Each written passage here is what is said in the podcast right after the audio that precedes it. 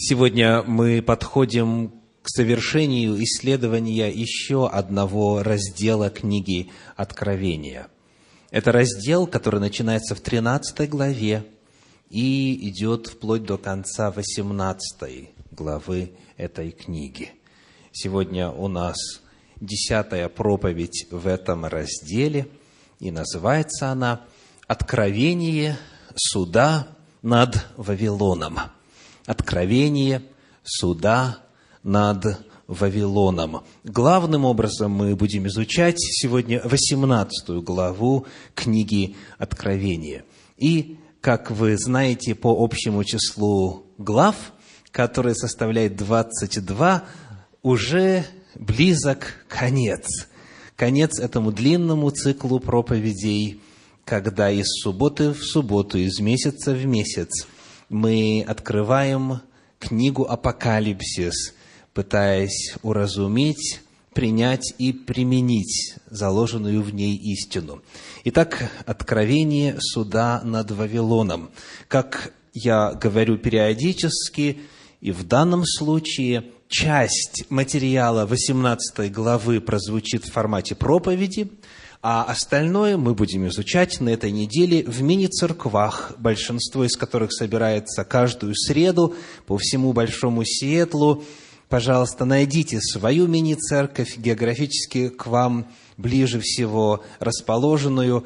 Это можно сделать, взяв в фойе график, либо обратившись к координатору мини-церквей нашей церкви, для того, чтобы получить полноту благословения – для полного разумения 18 главы книги Откровения, насколько это возможно с нашей стороны. О наказании Вавилону книга Откровения говорит несколько раз. Но прежде нам нужно вспомнить, что такое Вавилон, как используется этот символ, этот пророческий образ – в Священном Писании в целом и в книге Откровения в частности. Мы очень подробно исследовали этот вопрос в программе «Преодоление последнего кризиса». И там у нас есть тема «Тайна Вавилона», а также есть тема «Пал-пал Вавилона». Я отсылаю тех, кто не смог попасть на осеннюю программу в минувшем году, к этим записям, аудио и видео, для того, чтобы, если желаете, вы могли исследовать вопрос значения этого пророческого образа. Чтобы нам как-то начать разговор, я приглашаю вас посмотреть на слайд, взятый из программы преодоления последнего кризиса, где представлены выводы нашего исследования. Согласно Священному Писанию, Вавилоном в книге Откровения нарекается церковь-отступница.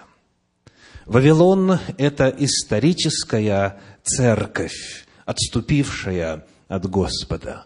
Она представляет численное большинство в современном христианском мире. Она создает церковно-политические союзы, она восседает на звере багряном, она заняла место Бога, у нее богохульство, которое определяется как присвоение себе божественных прерогатив. Она присвоила, в частности, право прощать грехи – она отняла у Христа священнодействие. Она облачена в священнические одежды. Но есть просто-напросто притворщица. Она пребывает, что самое страшное, в союзе с дьяволом. Вавилон стал жилищем бесов, пристанищем всякому нечистому духу она убивает святых Всевышнего, упоена кровью свидетелей Иисусовых. Она стала матерью церквей отступниц. На челе ее написано имя «Тайна». Вавилон Великий – мать блудницам и мерзостям земным. Из этой главной исторической церкви-отступницы вышли иные, которые унаследовали в разной пропорции яд ее учения, вино ее блудодеяния, отступление от истины Божьей. Она напоила лжеучением своим все народы. Вот это главные библейские выводы, которые с безошибочностью указывают нам на исполнение в истории библейских пророчеств. Вот именно вот эту религиозно-политическо, экономическо созданную совместную систему богопротивления должен постигнуть Божий суд. Мы вспомнили главные характеристики Вавилона, а теперь посмотрим на те предсказания, те пророчества о наказании Вавилона, которые повторяются в книге Откровения несколько раз. Первое из них звучит в 14 главе. 14 глава книги Откровения, 8 стих говорит, «И другой ангел следовал за ним, говоря, «Пал, пал Вавилон, город великий, потому что он яростным вином блуда своего напоил все народы. Это первое предостережение о падении Вавилона. Далее в 16 главе 19 стих снова возвращается к этой теме и повторяет предостережение. Откровение 16, 19. «И город великий распался на три части, и города языческие пали, и Вавилон великий воспомянут пред Богом, чтобы дать ему чашу вина ярости гнева его, гнева Божия». Следующее предсказание о наказании Вавилона мы находим в 17 главе книги Откровения, в стихах 16 и 17. Откровение 17 глава, стихи 16 и 17. «И десять рогов, которые ты видел на звере, сии возненавидят блудницу и разорят ее, и обнажат, и плоть ее съедят, и сожгут ее в огне, потому что Бог положил им на сердце исполнить волю Его» исполнить одну волю и отдать царство их зверю, доколе не исполнятся слова Божьи. Еще одно предсказание, еще одно пророчество о наказании и суде над Вавилоном. И, наконец, в 18 главе книги Откровения еще одно предостережение звучит. Именно в формате предсказание будущего, именно в формате пророчества. 18 глава, первые пять стихов. Книга Откровения, глава 18, первые пять стихов говорят. «После сего я увидел иного ангела, сходящего с неба и имеющего власть великую. Земля осветилась от славы его». И воскликнул он сильно, громким голосом, говоря, «Пал пал Вавилон, великая блудница, сделался жилищем бесов и пристанищем всякому нечистому духу, пристанищем всякой нечистой отвратительной птице, ибо яростным вином блудодеяния своего она напоила все народы. И цари земные любодействовали с нею, и купцы земные разбогатели от великой роскоши ее» и услышал я иной голос с неба, говорящий, «Выйди от нее, народ мой, чтобы не участвовать вам в грехах ее и не подвергнуться язвам ее, ибо грехи ее дошли до неба, и Бог воспомянул неправды ее». Перед тем, как суд Божий грядет на эту религиозно-политически экономическую систему – описанную образом Вавилона. Бог желает удостовериться в том, что всякий искренне Его любящий, всякий искренне Ему служащий, все, кто является частью Божьего народа по неведению находящегося в разных, в разных, в разных церквах, блудницах, церквах-отступницах, услышат Его голос – и выйдут. Господь желает, чтобы никто не погиб, но чтобы все пришли к покаянию, потому Он призывает, выйди от нее, народ мой, чтобы не участвовать вам в грехах ее и не подвергнуться язвам ее». И вот наступает время, когда в пророческой перспективе эти призывы начинают исполняться, эти предостережения начинают реализовываться. Приходит время, когда Вавилон получает свое воздаяние. Это описано в 18 главе книги Откровения, где мы посмотрим с вами на несколько стихов подробнее и на всю структуру 18 главы обзорно. Итак, наказание Вавилона.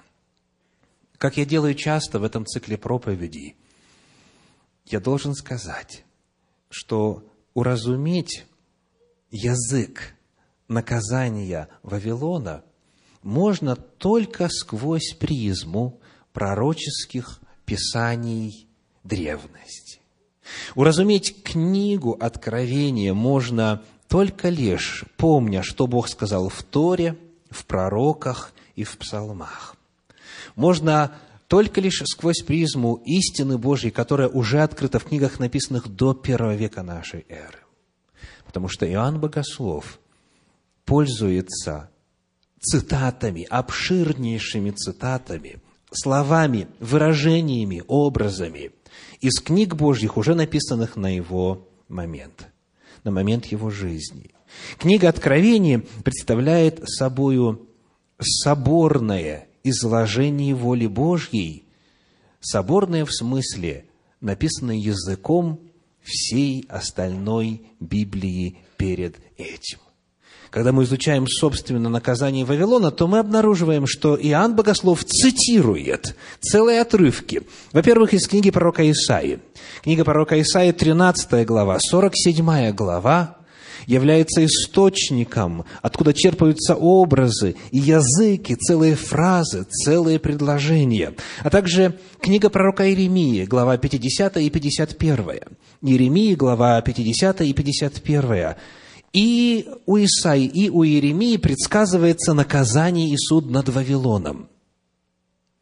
И потому падение, разрушение, завоевание и суд над Вавилоном историческим, Вавилоном древности становится чем? Прообразом разрушения, наказания и суда над Вавилоном эсхатологическим, над Вавилоном последних дней.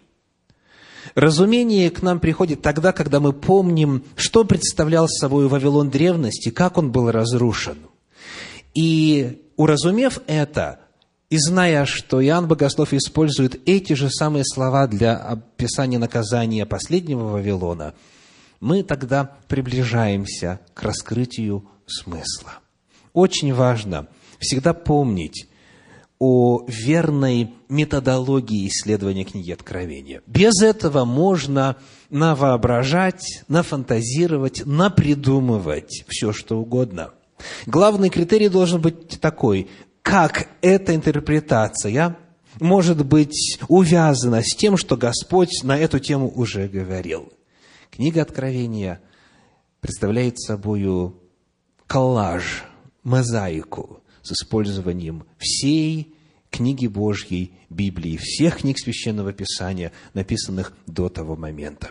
Потому, если вам интереснее дома разобраться основательнее, а также мы с этим вопросом будем иметь дело и в мини-церквах на этой неделе, книга Исаия, 13 глава, 47 глава, Иеремии 50 и 51 представляют собою образы, откуда взяты слова, фразы и выражения и целые предложения для описания наказания духовного Вавилона. Теперь, в частности, 18 глава книги Откровений, стих 6 говорит, Откровение 18.6. «Воздайте ей так, как и она воздала вам, и вдвое воздайте ей по делам ее. В чаше, в которой она приготовляла вам вино, приготовьте ей вдвое». Скажите, справедливо звучит –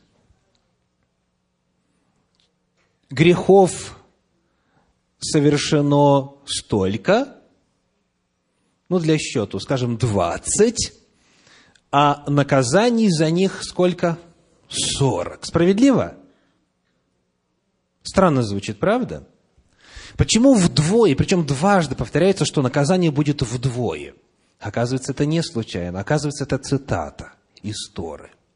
Давайте поймем, о чем идет речь. Книга «Исход», 22 глава, стихи 4, 7 и 9. Исход, 22 глава, 4, 7 и 9. Мы должны выяснить, кого наказывали вдвое.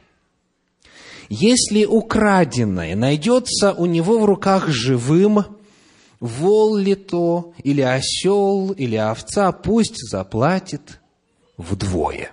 Седьмой стих. «Если кто отдаст ближнему на сохранение серебро или вещи, и они украдены будут из дома его, то если найдется вор, пусть он заплатит вдвое. Девятый стих. «О всякой вещи спорной, о вале, об осле, об овце, об одежде, о всякой вещи потерянной, которой кто-нибудь скажет, что она его, дело должно быть доведено до судей, кого обвинят судьи, тот заплатит ближнему своему вдвое. Итак, кого наказывают вдвое?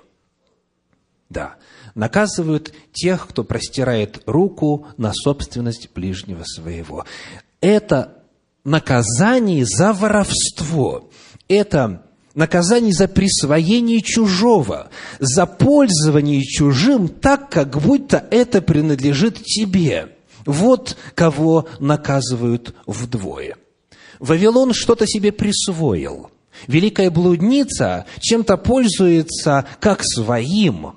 Вавилон на что-то посягнул, что-то объявил принадлежащим ему, что на самом деле ему не принадлежит. Что именно? В следующем стихе в седьмом стихе 18 главы книги Откровения написано, Откровение 18.7, «Сколько славилась она и роскошествовала, столько воздайте ей мучений и горести, ибо она говорит в сердце своем». Вот причина указана. «Ибо», потому что она говорит в сердце своем. «Сижу царицею, я не вдова и не увижу горести». Что значит фраза «я не вдова»? Мы это, об этом говорили уже довольно подробно. Эта жена заявляет, что она замужем. Она замужем. Она создает видимость того, что она добропорядочная жена, состоящая в законном браке, что у нее все легитимно, что она имеет надлежащий реальный статус – я не вдова, не увижу горести, сижу царицею. Давайте вспомним, что означает образ блудницы в пророческих писаниях по всем Божьим книгам. У Иезекииля или Иеремии или Исаии. Что означает образ блудницы? У Осии, в частности, и очень ярко. Блудницей Господь нарекал свой народ – Блудницы Господь нарекал народ Завета, тот, который официально именуется его именем, но который вместе с тем отступил от Господа. Всякий раз, когда народ Божий отступал от Господа, нарушал его заповеди и ходил блудно вслед богов иных, Господь называл их как блудница – Блудница – это очень известный, прочный, устоявшийся в Священном Писании образ. Так называется общность верующих, которые по имени, по форме зовутся Господними, которые обручены Иисусу Христу, который рисуется как жених, а церковь как жена его – и невеста, Откровение 21.10, на самом деле только лишь создают видимость этого. Я не вдова. Они позиционируют себя как истинная Церковь Божья. На самом же деле это блудница, отступившая от истины Божьей. Потому, отвечая на вопрос, в чем же воровство Вавилона, что же Вавилон себе присвоил, мы в Священном Писании уже нашли целый ряд ответов. В первую очередь, это узурпация места истинной церкви. Вавилон, церковь-отступница историческая, заявляет о том, что она и есть правоприемница, она и есть наследница Иисуса Христа и святых апостолов. Для этого приводятся и аргументы исторического плана, и, в принципе, список преемственности через всех руководителей церкви через века. На самом же деле это есть воровство. Истинная церковь не по принципу преемственности – определяется. Истинная церковь – истина в силу сохранения истины. Она есть столб и утверждение истины. Посему она истинная церковь. А это же церковь, церковь-блудница, церковь, которая распространяет по всей земле лжеучение, которая напоила ими все народы. Она позиционирует себя как единственная истинная церковь, вне которой нет спасения.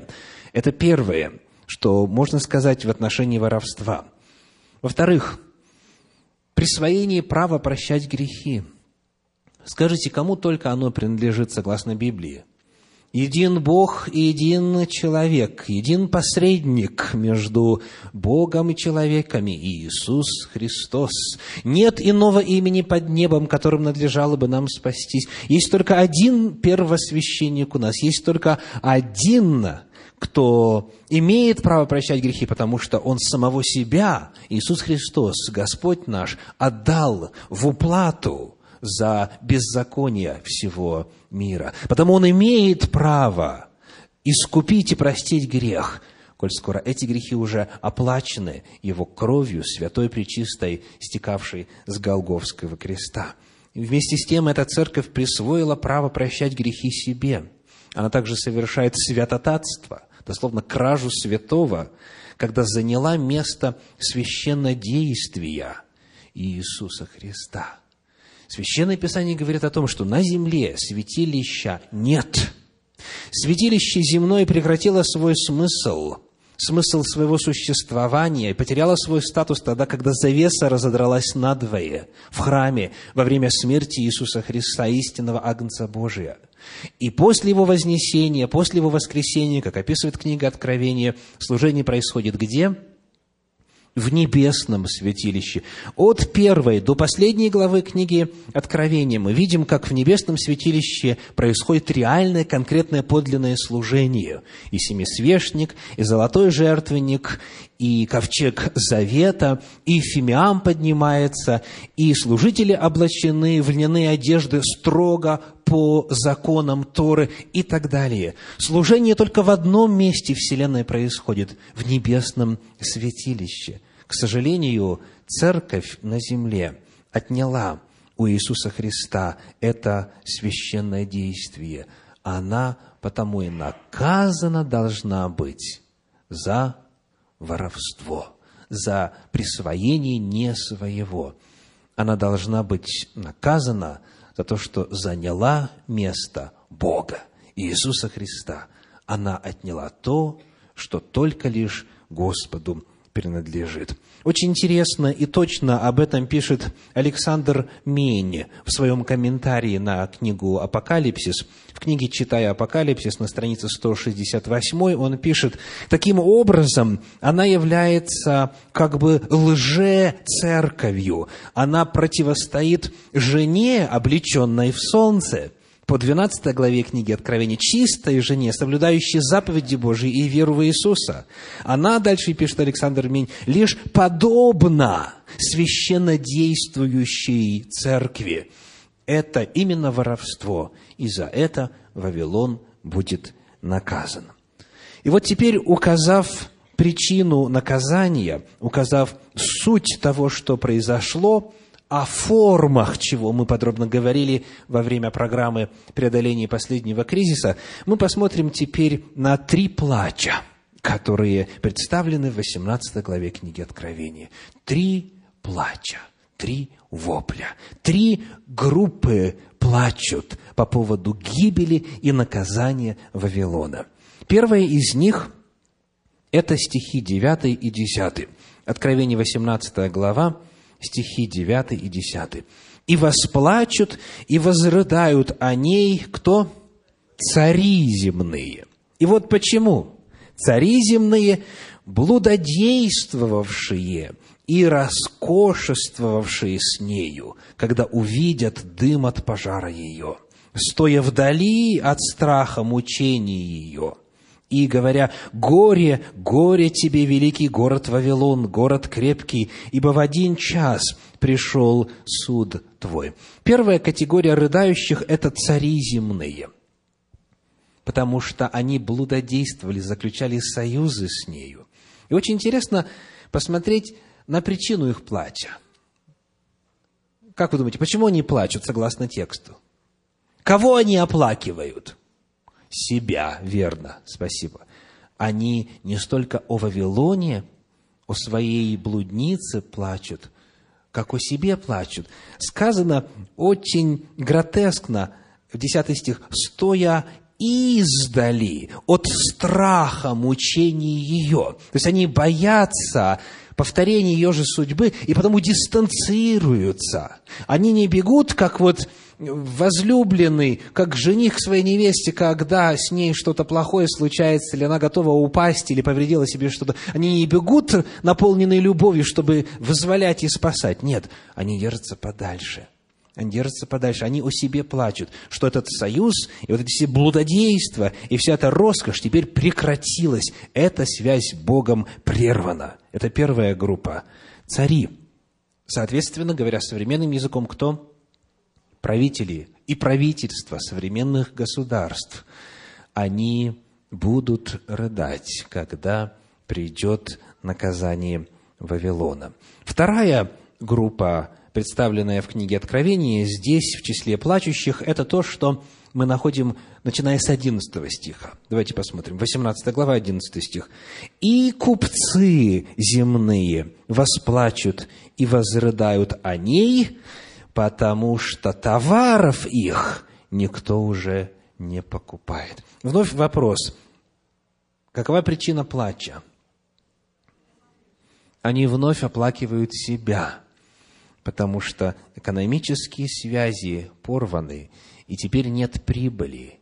Они плачут, потому что товаров их никто уже не покупает. И эта группа чуть подробнее описывается. Товаров золотых и серебряных, говорит 12 стих, 13 корицы и фимиама, 14 плодов, э, угодных для души своей и так далее. 15 торговавший всем этим, обогатившиеся от нее, станут вдали, снова, от страха мучений ее, и плача, и рыдая, и так далее. Вторая группа – это купцы – это представители экономики, представители торговли. Это все, что связано с финансовым сектором нашей земли. И, наконец, третья группа, которая представлена здесь, плачущий, в 18 главе книги Откровения, это группа, описанная в стихах с 17 по 19. 17 по 19. Сказано с середины 17 стиха, «И все кормчие, и все плывущие на кораблях, и все корабельщики, и все торгующие на море стали вдали, и, видя дым от пожара ее, возопили, говоря, «Какой город подобен городу великому!» И посыпали пеплом головы свои, и вопили, плача и рыдая, «Горе, горе тебе, город великий, драгоценностями которого обогатились все имеющие корабли на море, ибо опустел в один час. Итак, третья группа – это корабельщики, это перевозчики, это транспортная система. Это всевозможные пути и способы и формы передвижения, в данном случае товара, грузов. Они плачут, и вновь зададим вопрос, почему? Потому что теперь все закончилось для них. Они плачут, потому что теперь все связи порваны, невозможно дальше обогащаться. Они плачут не о ней, а о себе. Все три группы о личных потерях в связи с ее гибелью. Это открывает для нас очень важную истину. Последний союз, богопротивный союз – когда цари земные и купцы земные, и представители транспорта, и Вавилон, духовное начало объединятся все вместе для того, чтобы преследовать народ Божий, преследовать тех, у кого печать Божья, преследовать тех, кто не принял начертание зверя, этот союз, как мы видим, он не на любви основан, а на выгоде.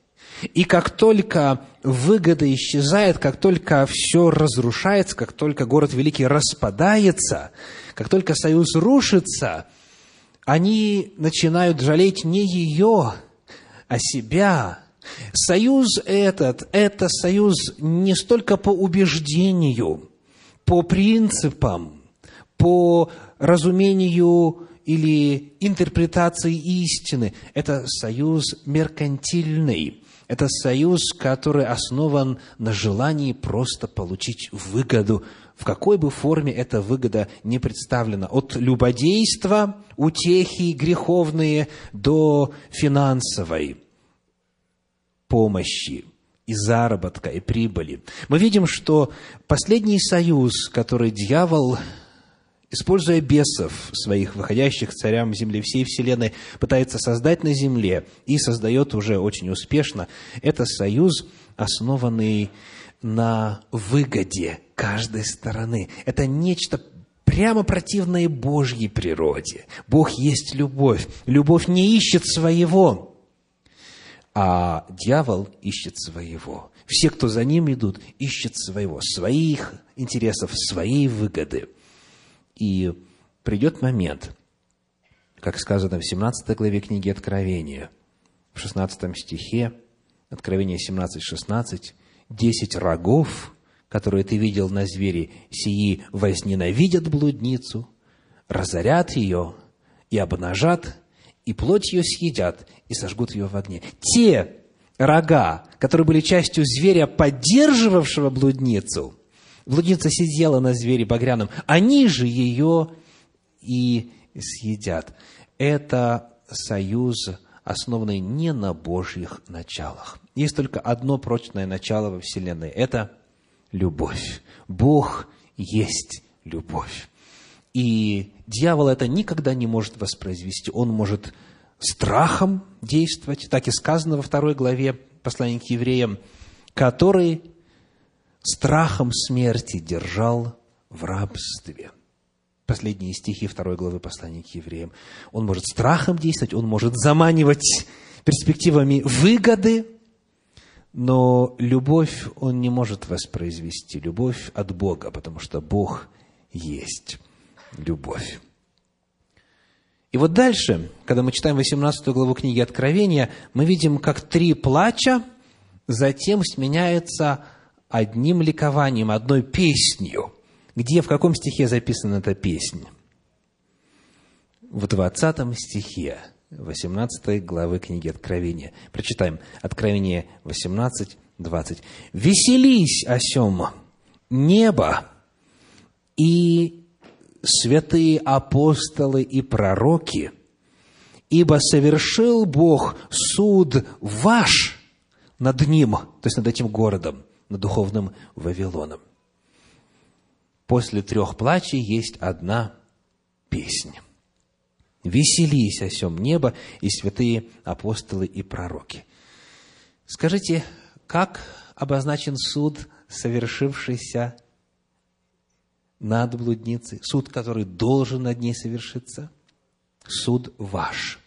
Обратили внимание? Бог, Бог совершил суд ваш над ним, над Вавилоном. Почему так? Суд ваш святые от Вавилона много страдали на протяжении всей истории Земли. Святые Всевышнего, те, кто стоял на стороне Его заповедей и Его любви, и верил в посылаемого Бога Мессию, на протяжении всей истории Земли они притеснялись, преследовались и уничтожались Вавилоном. Блудница эта упоена кровью святых и кровью свидетелей Иисусовых. И потому осуществить их суд означает восстановить в отношении Вавилона Божью справедливость.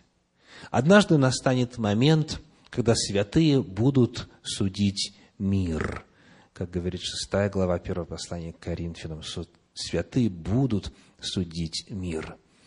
А здесь описывается частный случай. Суд над духовным эсхатологическим Вавилоном. И это суд их, суд святых и пророков и апостолов, потому что они страдали, они были преследуемы и убиваемы Вавилоном. Настанет момент, когда справедливость будет восстановлена. Итак, сегодня наша проповедь называется «Откровение». Как дальше? Суда над Вавилоном. Откровение суда над Вавилоном.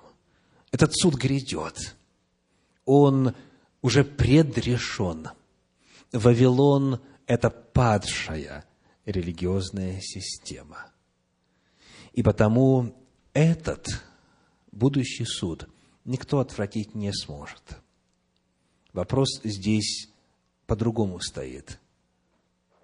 Кто будет на какой стороне?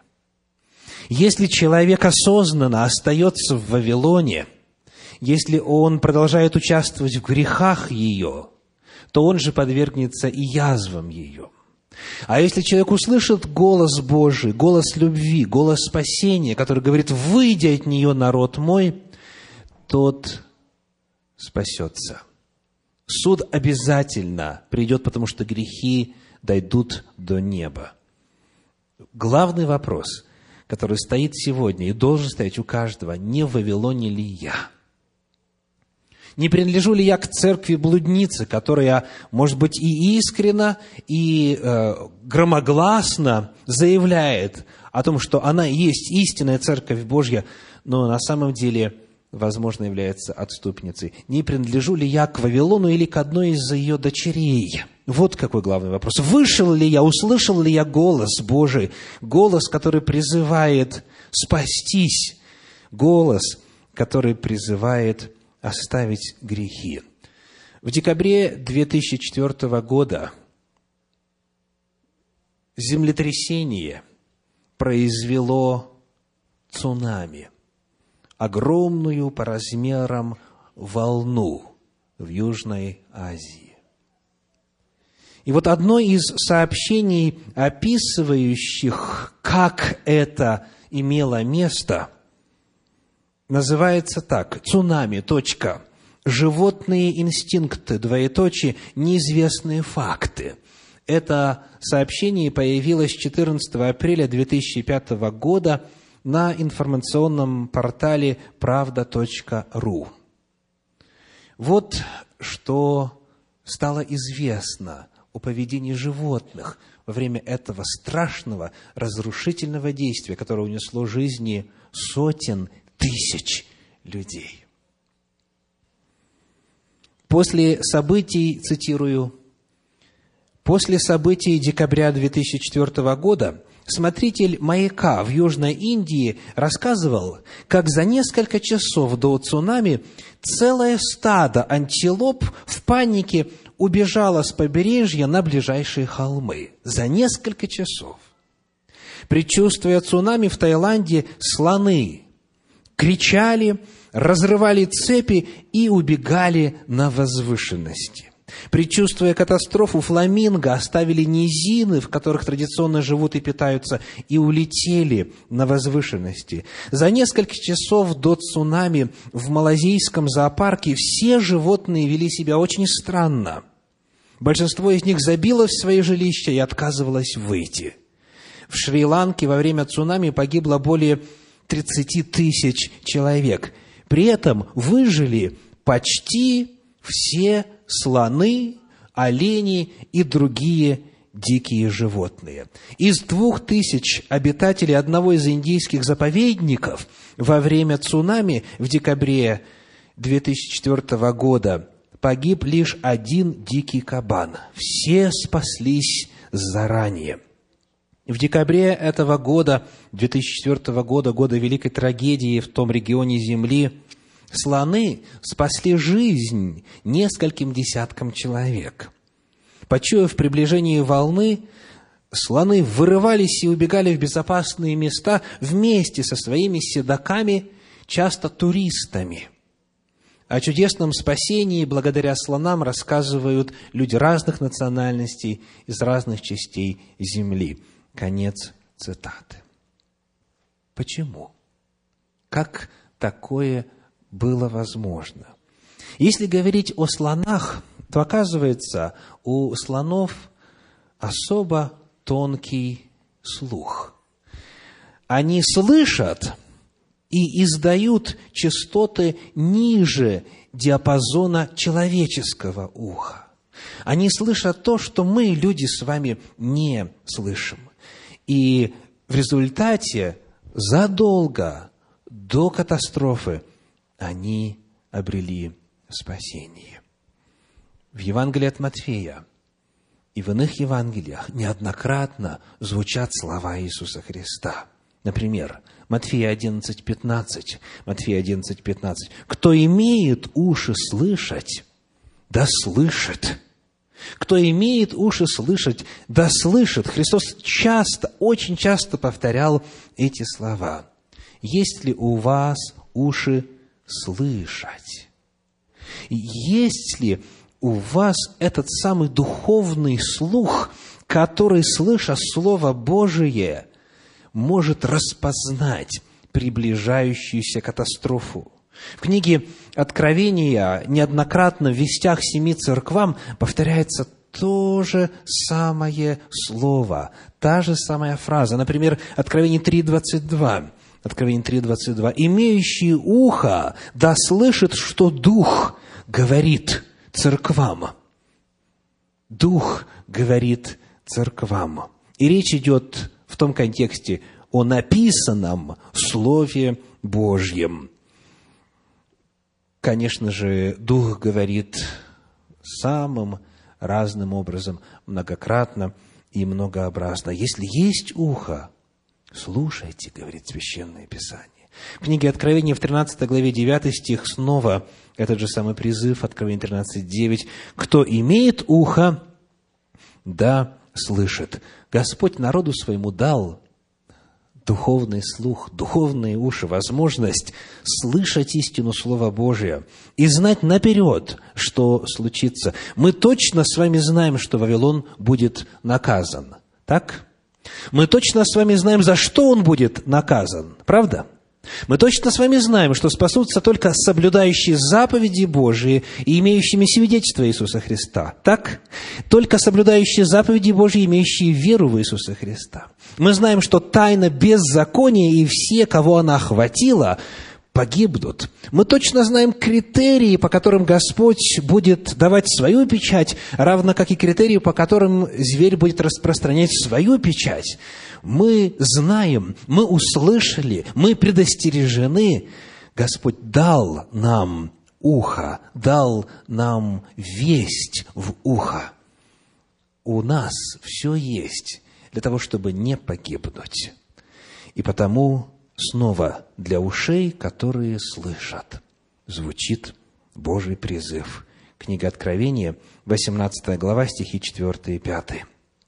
«И услышал я иной голос неба, говорящий, «Выйди от нее, народ мой, чтобы не участвовать вам в грехах ее и не подвергнуться язвам ее, ибо грехи ее дошли до неба, и Бог воспомянул неправды ее. Вот это каждый должен услышать. Каждый, кто считает себя частью народа Божьего. Бог говорит, народ мой, народ, который по неведению, по традиции, в силу разных обстоятельств по-прежнему пребывает в Вавилоне, и удочери ее, народ мой, выйди от нее, чтобы не погибнуть. Господь все со своей стороны сделал. Теперь отклик за каждым из вас, за каждым из нас. Отклик за всеми находящимися в этом зале и за всеми жителями земли. Евангелие будет проповедано, именно Евангелие Царствия, именно вечное Евангелие будет проповедано всем народам по лицу всей земли, прежде чем придет конец. Каждый услышит, каждого Господь предупредит. Не может такого быть, чтобы Господь предупредил только маленькую группу людей. Все должны знать. Все будут предостережены. И этот процесс сегодня все более и более набирает мощь. Но главный вопрос другой. У всех есть уши, все услышат. Откликнутся ли? Выйдут ли? Оставят ли Вавилон? Отделятся ли? Отмежуются ли от блудницы? Перестанут ли нарушать законы Божьи?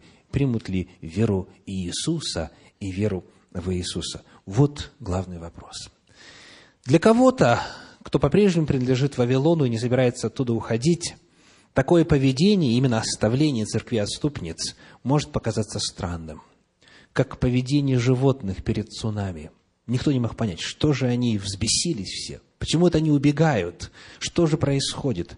Но кто имеет уши слышать, он слышит, он знает. Его поведение внешне может казаться странным, это поведение могут оценить как чудачество, как вероотступничество, как предатели веры отцов будут заклемлены те, кто выйдет из Вавилона. Но вы-то знаете, чей голос вас зовет, правда? Вы знаете, где этот голос услышать. Вы знаете, что этот призыв о необходимости выйти из Вавилона, он отражает реальность духовного состояния современного христианства, значительной части современного христианства. Этот призыв отражает реальность грядущего наказания. Это все неотвратимо. Божий приговор будет приведен в исполнение. Но у каждого из нас есть возможность, услышав этот призыв, выйти – и спастись. У вас есть возможность не погибнуть вместе с Вавилоном. Выйдите, оставьте Вавилон, присоединитесь к истинной жене, к чистой жене, соблюдающей заповеди Божьи и веру в Иисуса. И тогда Господь сможет, придя, вас спасти. Аминь.